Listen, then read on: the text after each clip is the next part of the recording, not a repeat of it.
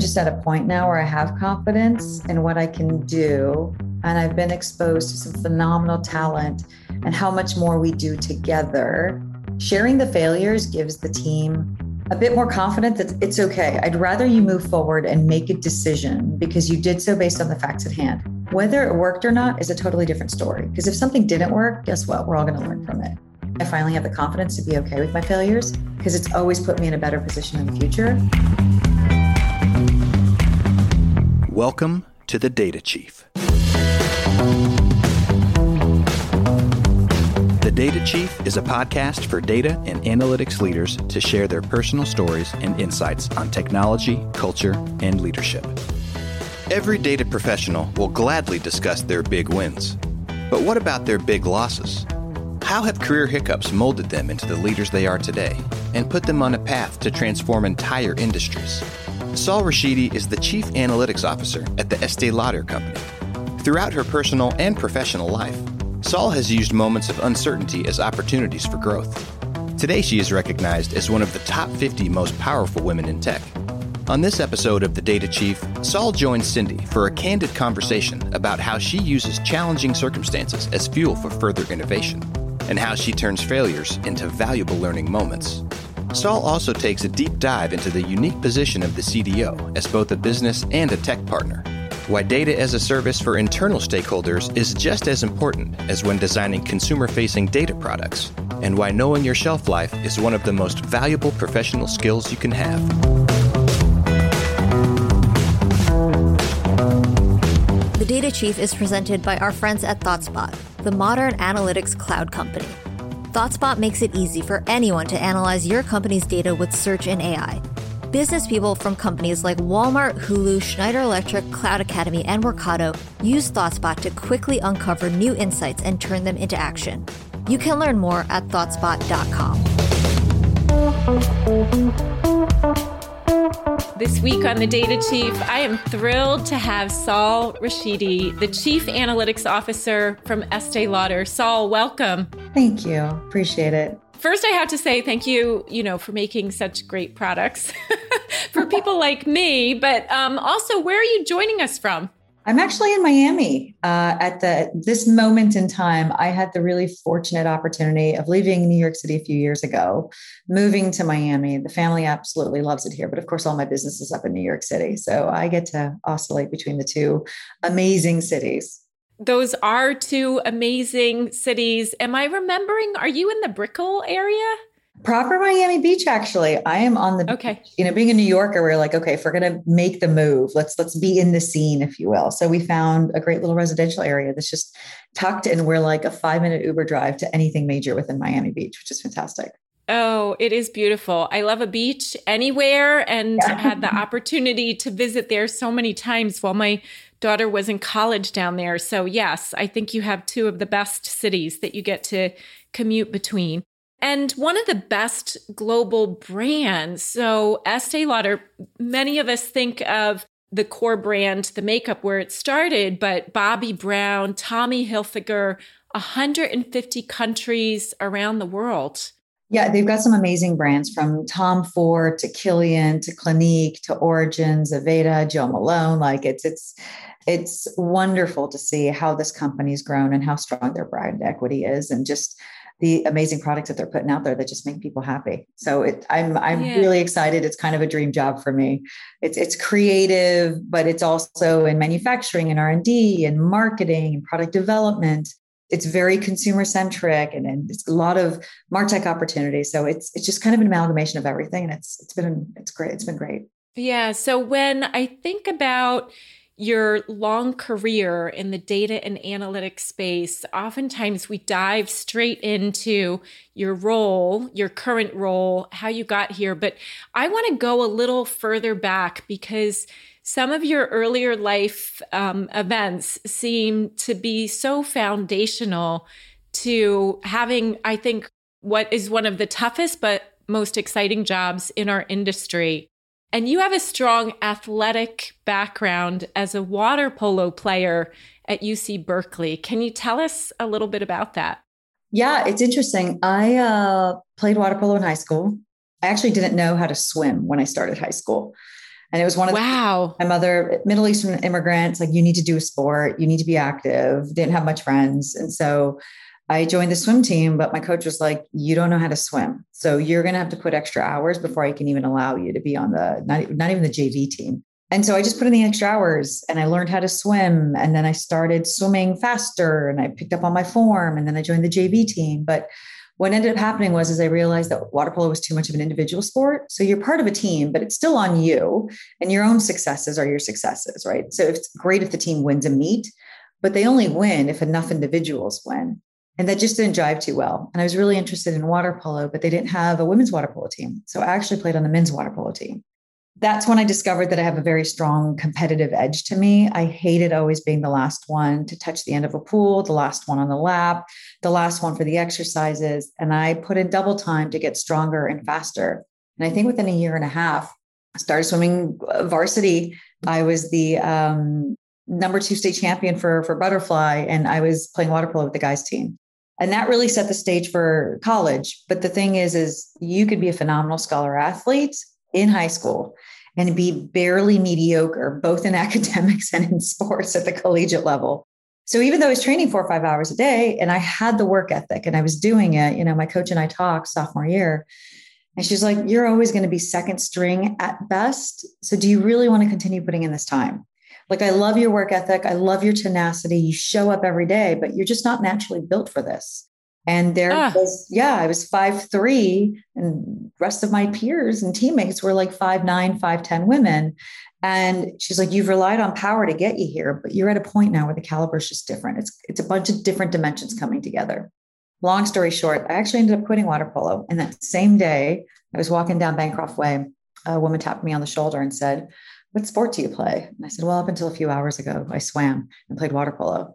And she's like, "Have you ever tried rugby?" I'm like, what the heck is rugby? She's like, yeah, the Americans view it as football without pads, but it's really internationally known. Yes. I'm like, why would women play rugby?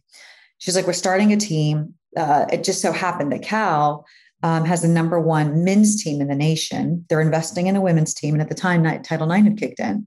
I think you'd be perfect for it. So I tried out. And this was kind of the start of everything. What was a weakness in one sport actually turned out to be my greatest asset in another sport because I was five, three and a half, my center of gravity was lower. It was harder to get me down so folks couldn't tackle me.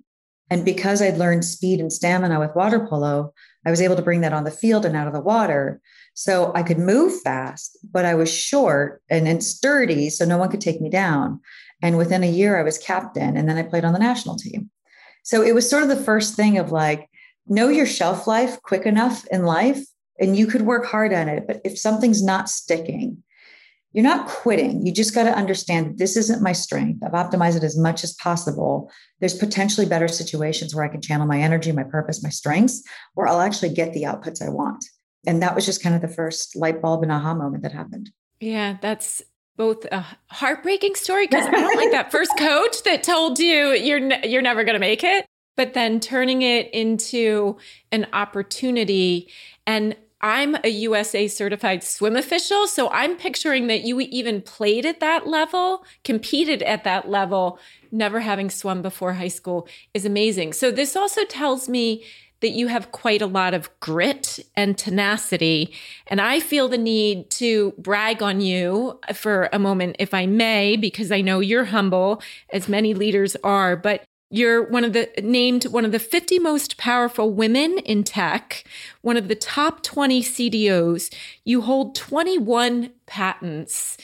File Did 21. You, oh, file 21s. Okay. We just, yes, but I just got news. The eighth one was granted yesterday. Okay. It just came in and I opened it up and I'm like, what's this? So the good news is eight of the 21 have been granted. But yes. So eight patents and and I would say you're at the middle of your career and you've accomplished so much. So, were you always this way or was it a shaping of some of the the hard truths that you faced in college?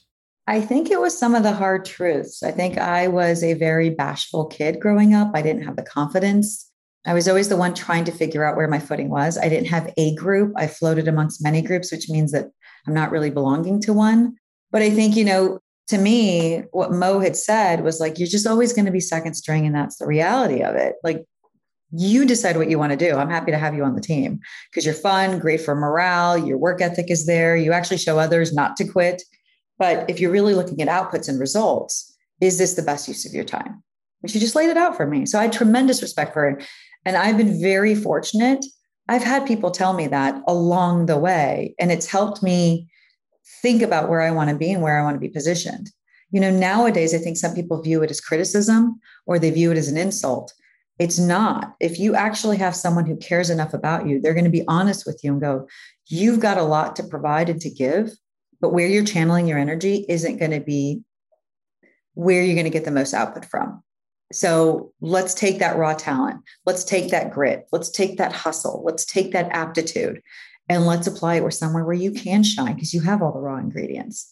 So I've had, um, you know, Mo, if you will, from water polo, Kathy from rugby, Jay Bellissimo from SAP, Jay Schneider from Royal Caribbean, Leffler from SAP Days, rest in peace. Just some great individuals where all it took was one or two conversations that made me completely pivot my way of thinking. And I was like, okay, I got it now. Now it's on me to do something about it. You know, today's world's a little bit different though. Not everyone's open to hearing that feedback. I think where I just hesitate is do, do, we know at what point in time do we know you should pivot or work harder? I mean, I, I would look at Aaron Rodgers eh, from football, who who never got a D1 offer. Imagine if he had listened yeah. to that one coach that told him to give up too soon. So it's more that. You mentioned something that I'd like to explore a little bit. You said that you gravitated between groups. And when I've heard you speak about the chief data and analytics officer role, you referred to it as an outsider, mm-hmm. not neatly fitting in one bucket. So, does this relate? It's a good point. I never thought about that. But as a chief data officer, chief analytics officer, chief data and analytics officer, it's a new role, which in and of itself has its complications and challenges. Yes. But it's also within a domain that everyone and no one touches it and owns it. And so your ability to communicate, your ability to oscillate between conversations, your ability to pivot across different problems, it has to be there. But imagine most of the time this role sits within the business, but you're not running a P&L and a brand. So you're never really one of them, but you represent them and you're honestly a service support so that if they're responsible for increasing market share, if they're responsible for diversifying their portfolio and trying to understand different markets to get into, if they're responsible of how to prioritize the funding and the resources that have been given to them, if they're responsible for the market is shifting, let's figure out what the signals are. That's their business. And you have to provide the data, the analytics, the insights to help them get to that. So you're really a service provider at this point in time. So you're not really one in the business, but you have to know the business as well as them so that when they have concerns, you understand why. And you bring that into solutioning. But most of what our space does is very technical, very technical. Yes. Take a look at the back end ecosystem versus the front end ecosystem whether it's ETLs, data migrations, data warehouses, data marts, standing up lakes, InfoSec, data management services, taking a services approach architecture, like you've got to know about all of that and the different plays that you can take depending on the priorities. And then you've got to have the front end all right, so how do we run the models? How do we package and containerize our models so that we can actually put them in products? How do we develop digital products that actually shows the insights so the businesses can make quicker decisions with? So the breadth, depth, and span of knowledge is quite vast. But the underlying premise is technology. Now imagine you're in the business bringing technical acumen and ways of addressing their problems and giving them the insights faster. But to deploy those solutions, you have to have one, a heavy technology and development arm some cases, I've had ownership of that arm end to end. And in other cases, I've had to partner with different departments, whether it's the digital department or the IT department, but we're all tech. Tech is a multidisciplinary field, and it must be to make sure that we're sufficiently looking forward. It's no longer just the business of IT. But now imagine I'm working with different tech partners, and I don't care what team you sit in. Well, some are used to having that ownership end to end. And now you've got another group. We may not be wide, but we're narrow and very, very deep. So while I may understand tabular schemas in a database, it doesn't mean I'm a database administrator. So when I talk about our area, it does cross over into other tech teams. And that you're not, but you're not really one of them because you still sit in the business. So yeah. oftentimes my role is that when I say the awkward Venn diagram, business, whatever we call IT or tech, and we straddle both. So we really don't have a home in either area, in either place. So it can be fun, but it can be challenging as well. And it takes a while for folks to get used to it.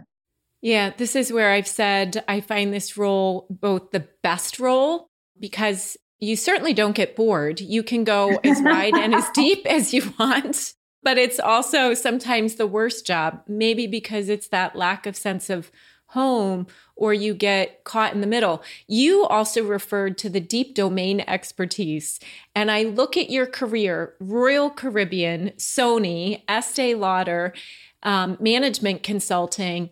How have you been able to pivot and keep up with these different domains? Yeah. So I would say the first year is always a massive sprint. Like it's not even HIIT training, it's not CrossFit, it's a sprint for the first year because I love the cross industry work. Oddly mm-hmm. enough, the problems are always the same, but there's a learning curve with knowing the business stakeholders and the decision makers and those that are vocal and those that aren't, the type of culture you're stepping into. Then there's a learning curve with the industry and how businesses run. Then there's a learning curve with the vernacular and the acronyms that are used internally. And then there's a learning curve with understanding what's going well, what's not going well and where there's opportunities to improve and then pulling all that together into a strategy and a structure and a potential scope for the team and then outlining the operating model of how we're going to work with all the other businesses. So the first year is completely a sprint but the environments that i look to get into is you know i was with royal and sony music a very short stint at merck um, and then at estee lauder I've learned that for me, the, the secret sauce is I actually really love being in a creative environment. It's really, really cool. But when you're in creative environment, by default, that means that certain processes that you think were in place, like aren't. Yeah. Certain structure that you think is in place is not. They're more flexible. They're more creative about processes. Very different from German and manufacturing. Correct. Or or the Japanese operating model, right? Yes. There, and there's hierarchies and like, you know, it's it's so it's different but I do love the creative environment. And so part of my job is bringing that process and structure. And you can imagine folks see the benefit in a year, but during that year, it's really uncomfortable. And some go, Oh, I totally see this. This makes perfect sense.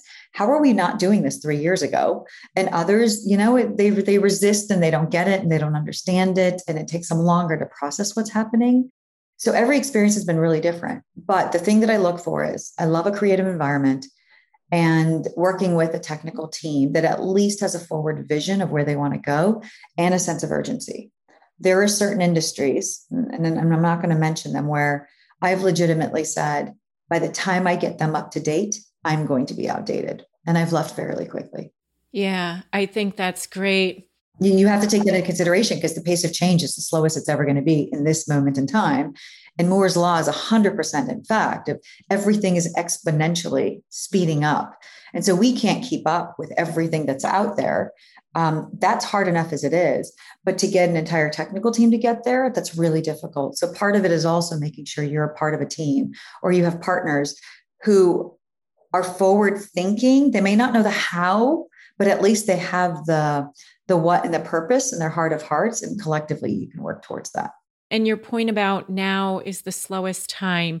A number of CDOs at visionary companies or innovative companies have repeatedly said that in the last year, when already I think people the last year have felt like, wait, our digital transformation we accomplished in a year, what we thought would take 10, our move to the cloud, we planned for three years and we did it in eight months and the the new thinking is it's not just about upskilling because mm-hmm. we don't know what the next skills are. It's and really being agile in your skill building is key. Do you agree with that? 100% 100% i think a few dimensions and facets have to come into place. Of course talent is key. There's no doubt about it. Talent is everything the second, I would say, is the propensity or the um, aperture of the company and being tech centric. There's a difference between wanting to be and then providing the services and creating the runway to be. Now, the pace at which we do it could be a different story, and where we prioritize is different, but at least there's a propensity and sort of propelling it forward. And the third is, is understanding where the source of margins come from. If you have a company where margins are kind of locked because you own a patent, there's something proprietary, that's a perfect recipe for complacency because there's no sense of urgency to continue to maintain your current stronghold or grow your existing positioning with the marketplace. And it's we'll get there when we get there. But right now, we're financially doing really well. Yeah. That creates, creates just a level of laziness. But if you're in an industry where there's always competition, you meet individuals and you meet departments and functional groups and tech teams where they're like, no, we got to keep going. Like, we can't stop. Yeah, yeah. I've often said that you need a degree of pain to force you to innovate or you're just you're you're never willing to settle for good enough for the status quo. But the other thing that you have brought to many of your roles is this product centric mindset, data products and design thinking.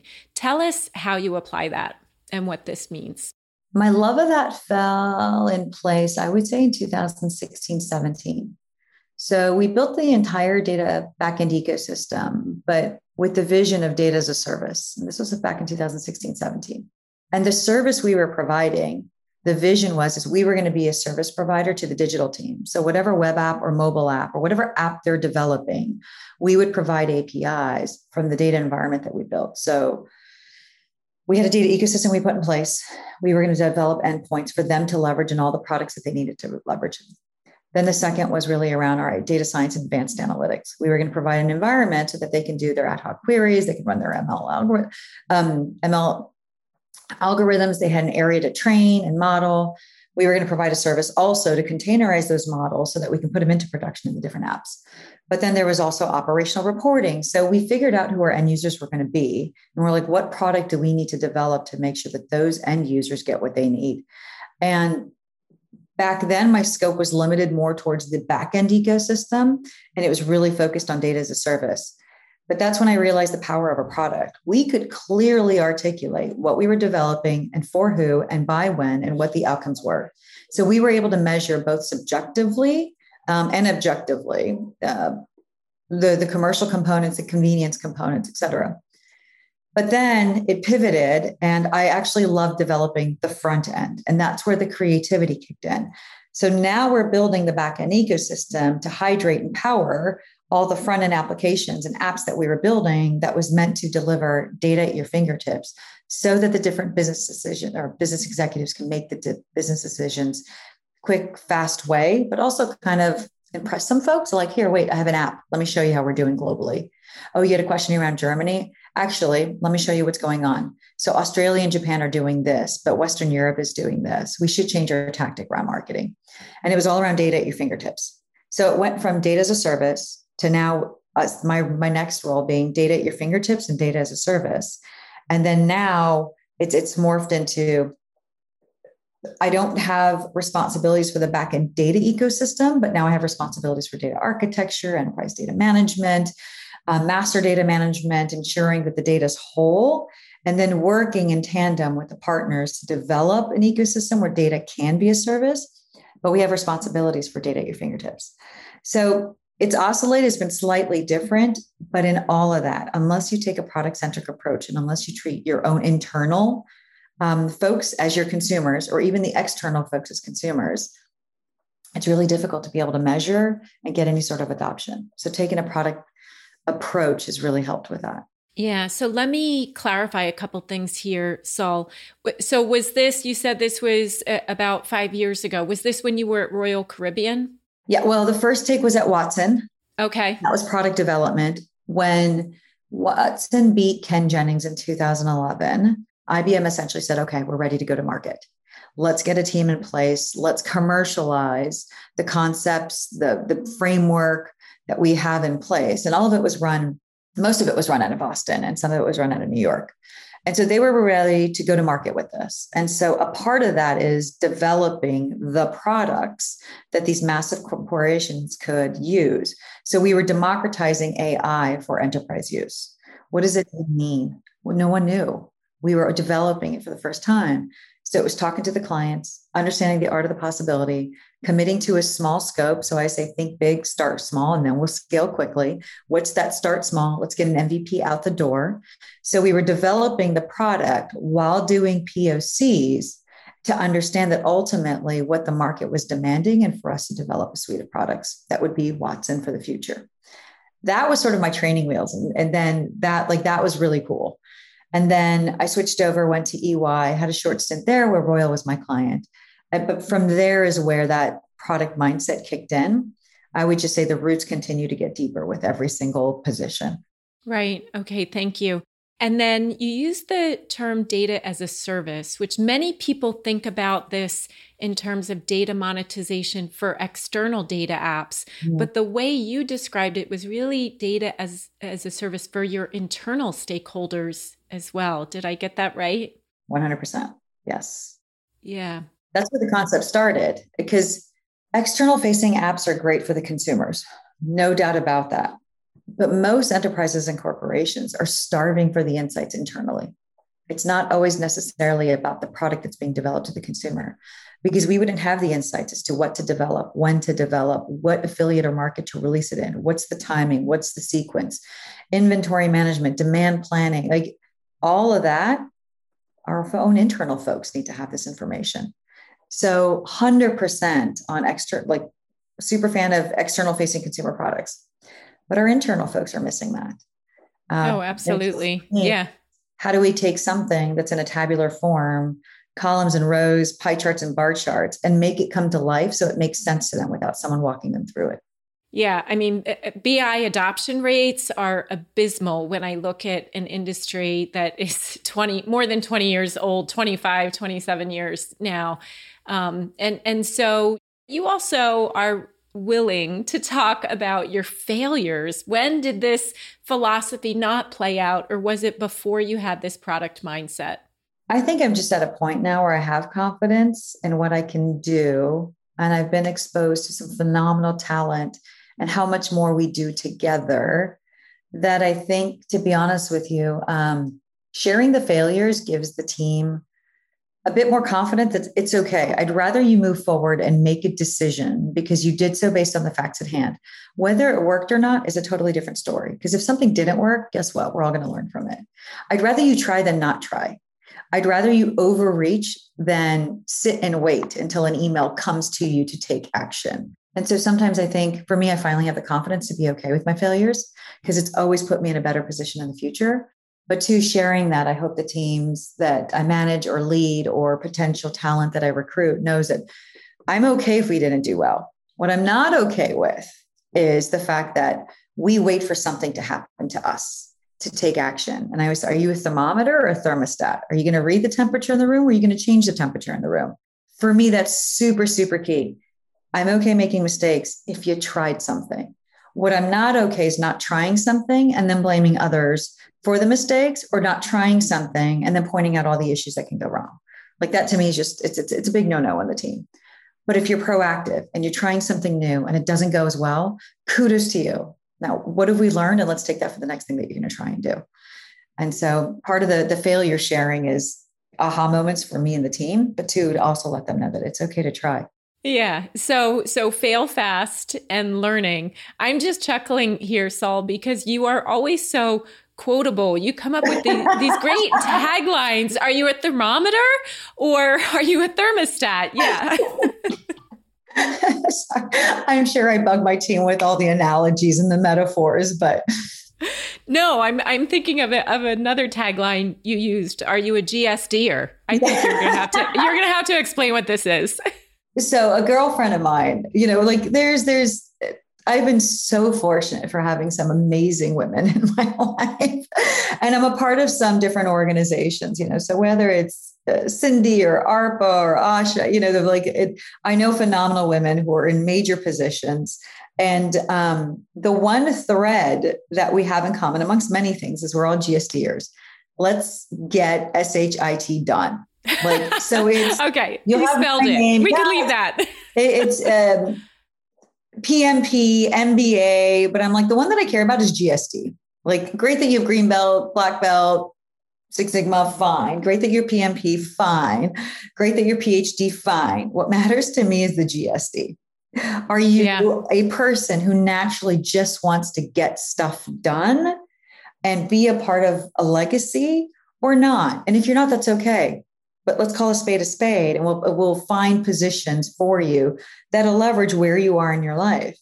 But there's some of us that just still have fire in our bellies and we want to be a part of a story and we want to be a part of something. And we have things that we can refer to from five years ago, four years ago, three years ago, the patents that are coming through across me and the my teammates who I've worked with several years ago. We were a part of a story and we can remember all the late nights, burning the wick at both ends, getting frustrated with each other, but then having drinks with each other, not taking anything personally, just knowing that this is part of the growing pains and not everyone's going to be besties from day one. But at the end of the journey, you're going to look back and go, holy cow, that was an amazing ride. And I tend to gravitate towards GSDers because there's just that natural language, that natural tempo. And so a lot of the positions that I hold, it's like, listen, we've had a few failed attempts in the past. We need to we need to get it right now. Or yeah. this is our first attempt, but we're not an organization that does well with change. So we need individuals that have that backbone and not a wishbone and are GSDers and are going to rally the troops together. And, and so those are the types of positions that I naturally gravitate towards. And then the, and the executives that I naturally gravitate towards and the teammates that I naturally gravitate towards, because we just kind of want to be a part of something. Yeah, I like it. There you go. Backbone, not a wishbone. so but you also you you referred to a, a, group. So if i can mention this group that you're also a founding member of wilda or women leaders in data and analytics tell us why you wanted to be one of the founding members of this group. So I refer to an individual named um, Asha Saxena, and she she found a few of us, and she says, "Listen, I have an idea. I have a vision. I need some strong women to come together and put this together." But more importantly, there's just stuff that we as female executives go through that I don't think people still are aware that it's it's alive and well.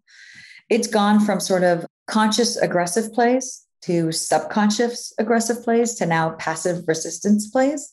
It's still there. It, yes. Oh, I know. I'll, I'll never forget, and, and I won't mention the firm that I was a part of, and it wasn't long ago. Two examples that came to mind. There, we were all on a call and I remember a, a, a, male gentleman had spoken out loud and he was loud and demanding and, and it, like there was just passion, right? And he was like full force. And then he said, and by the way, I've got to get off the call because I got to go pick up my son at 3:30. And it was on a Friday. And when he dialed off, like I saw, you know, everyone on the Slack channel talking like, you know, really like him as a leader. He's he's super motivated, super driven, and what a family guy. I remember a call I had a week after same context, same audience, same group, but one of the female executives had spoken. And she had a very clear vision. She had a very clear, precise understanding of when it needed to happen, by whom, and when. And she put timelines in place. And she'd also say, and by the way, I need to get off the call around 4:30 because I got to go pick up my son from camp. And the messages were here she goes. She's on her soapbox again. She's too strong. She's so aggressive. You know she always has to pick up her kid at 4.30 she really committed? Same contact. Yes. But the lens was very different. And so these are things that we just naturally go through that i don't think people pick up on. And now it's so subtle. And it's in the form of resistance or exclusion from meetings that i don't think people are quite getting it. So me asha pulled a, a bunch of us together and i was very fortunate and we kind of talk that the the world that we're in today the pace of change that we're in today, what's considered success, some of the subconscious biasness that goes into some of those conversations, how we could be perceived, and how to let women know that it's quite all right because you're competent and because you have a point of view, you're going to get yeah. perspectives, right? It, it's okay. And so I think her come, making that vision come to life has been fantastic. And I just wanted to be a part of it. I think it was, a, it's just yeah. a great story. It's a great company. It's a great organization. Yeah, it's a great organization. And yeah, I think this is where all of us that are at this level and in this space, you do have a backbone because um, it's and a thick skin is what the AI leader at Verizon refers to. I think it's important. Yeah. I want to do a hard pivot because another thing that you are passionate about you talked about the breadth and the depth of skills that you need also in the technology side. And you recently referred to how, in a way, it's gotten harder when we look at the data lakehouse, yeah. the data fabric, um, data warehouses. We have Snowflake and Databricks duking it out. We have Starburst data with their new approach coming from uh, the Presto world. Tell us your thinking one, how do you keep up with this? And then, two, if you want to make a prediction, what's going to happen here? Do organizations have to have a dual strategy or place their bets in one area? Really good question. If someone's cracked this nut, I think I'd love to sit with them and just take notes and listen. Yeah. I mean, Cindi, no different than you, right? It's, it's, we have to do our homework, we have to do our research. Part of it's based on our network of like, what's the difference between the Delta Lake, the Lake House, and the Cloud Lake of the different vendors? Because for some reason, yeah. House, Cloud, Delta Lake. I'm like, okay. Okay, so, Delta Lake, Databricks. Let, us associate the marketing yes. terms. Yeah, data with the right vendor. yeah, Data Cloud, Snowflake Coin. I'm like, I didn't know you could do yes. that. It's hilarious. Great marketing. and I and I love the team that I've worked with over there, and I do love the company. Um, yeah. But even like Delta Lake, Lake House, Databricks, got it. If you take a look at the stack across AWS, GCP, Azure, that gets super confusing as well. And for me, like this may be an incorrect approach, just my personal perspective.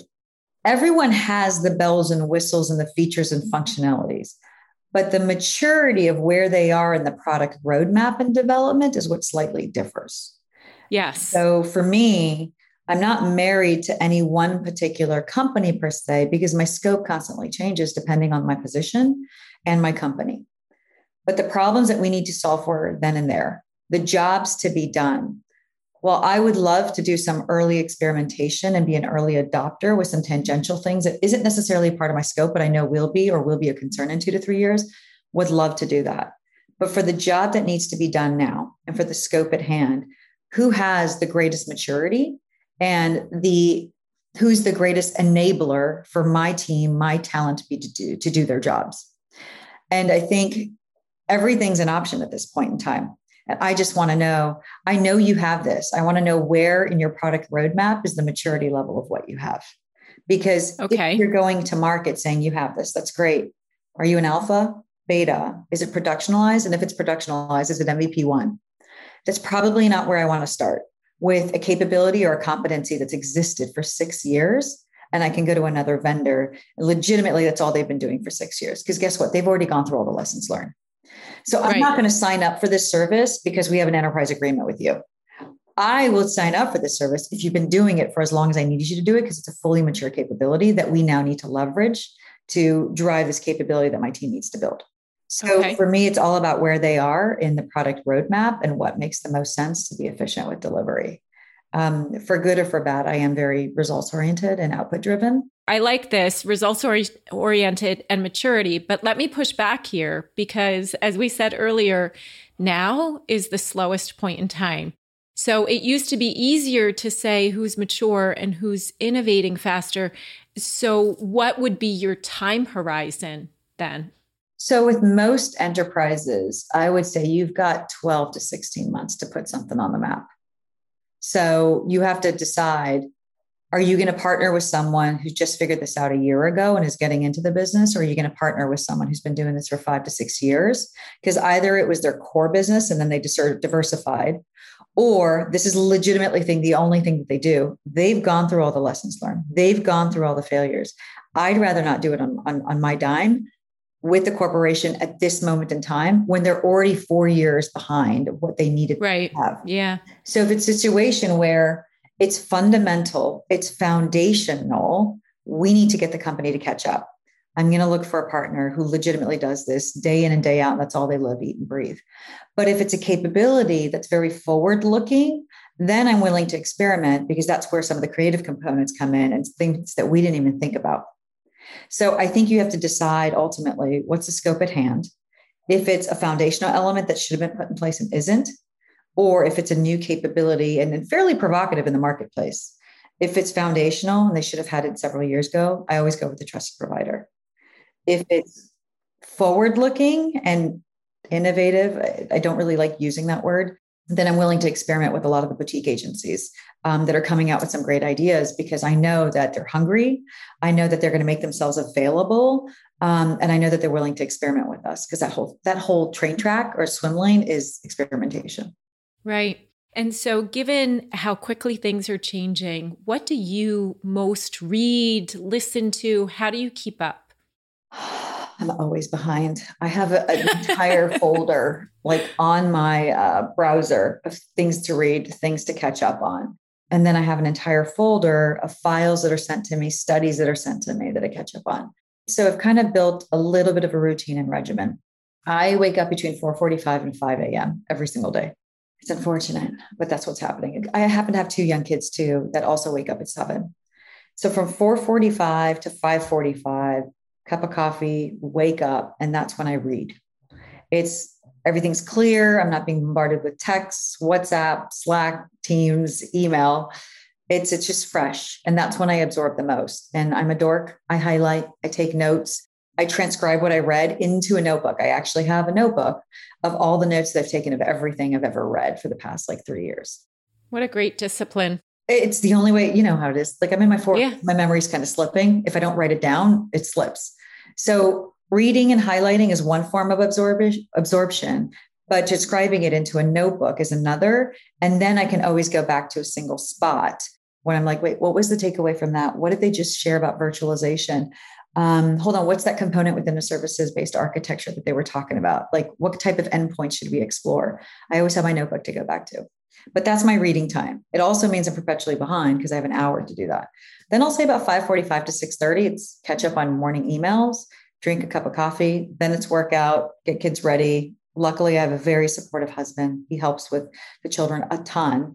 And then the work starts from eight to whenever. So you can imagine that morning quiet time to read is only about an hour in the morning, and there's no way to catch up on the Harvard Business Reviews, the Gartner reports, the Databricks, Snowflake publications, the let me take a look at that webinar that I missed, but now I have a video recording that I can go back to. It's it's yeah, sounds like a great routine.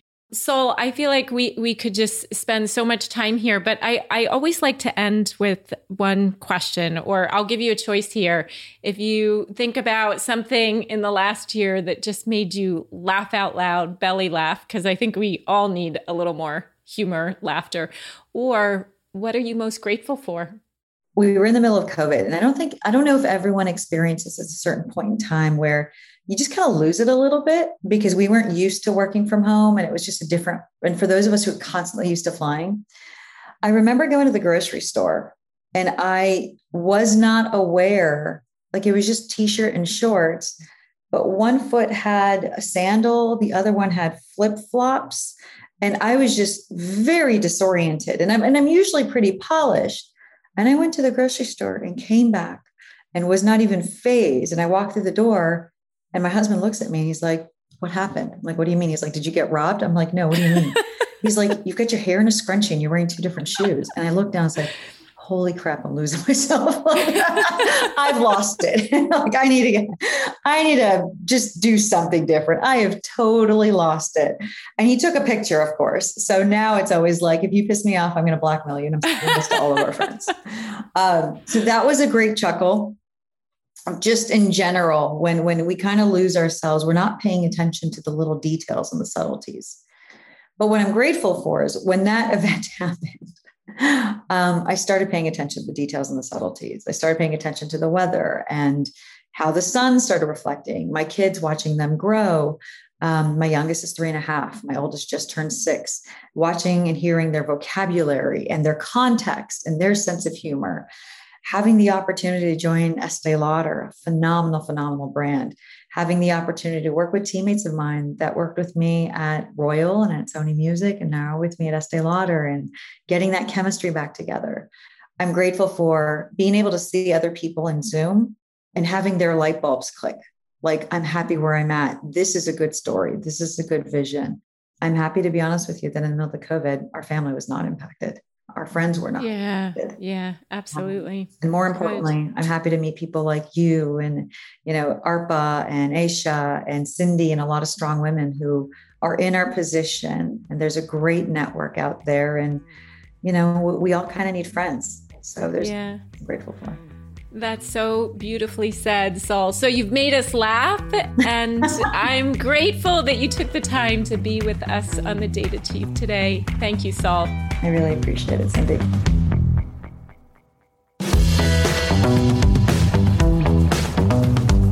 Thank you for tuning in to another episode of The Data Chief.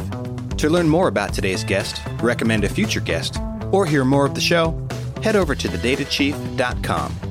If you have questions for Cindi or comments about the episode, give her a shout by dropping your thoughts on LinkedIn and tagging Cindi Howson. Join her on LinkedIn Live the first Thursday of each month for a live version of the Data Chief, where she'll share best practices and take your questions live. If you haven't already, be sure to subscribe, rate, and review the show. Every review helps more people discover the podcast and helps us improve our content. The Data Chief is brought to you by our friends at ThoughtSpot, the modern analytics cloud company. Finding insights in your company's data doesn't have to be complicated. All you need is search. With ThoughtSpot, anyone in your organization can easily answer their own data questions, find facts, and make better, faster decisions.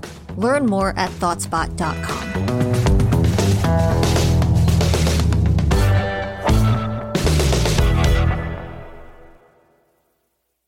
The Data Chief is presented by our friends at ThoughtSpot, the modern analytics cloud company. ThoughtSpot makes it easy for anyone to analyze your company's data with search and AI. Business people at companies like Verizon, CVS, Amazon, Afterpay, OpenTable, and T-Mobile use ThoughtSpot to quickly uncover new insights and turn them into action. And you can learn more at thoughtspot.com.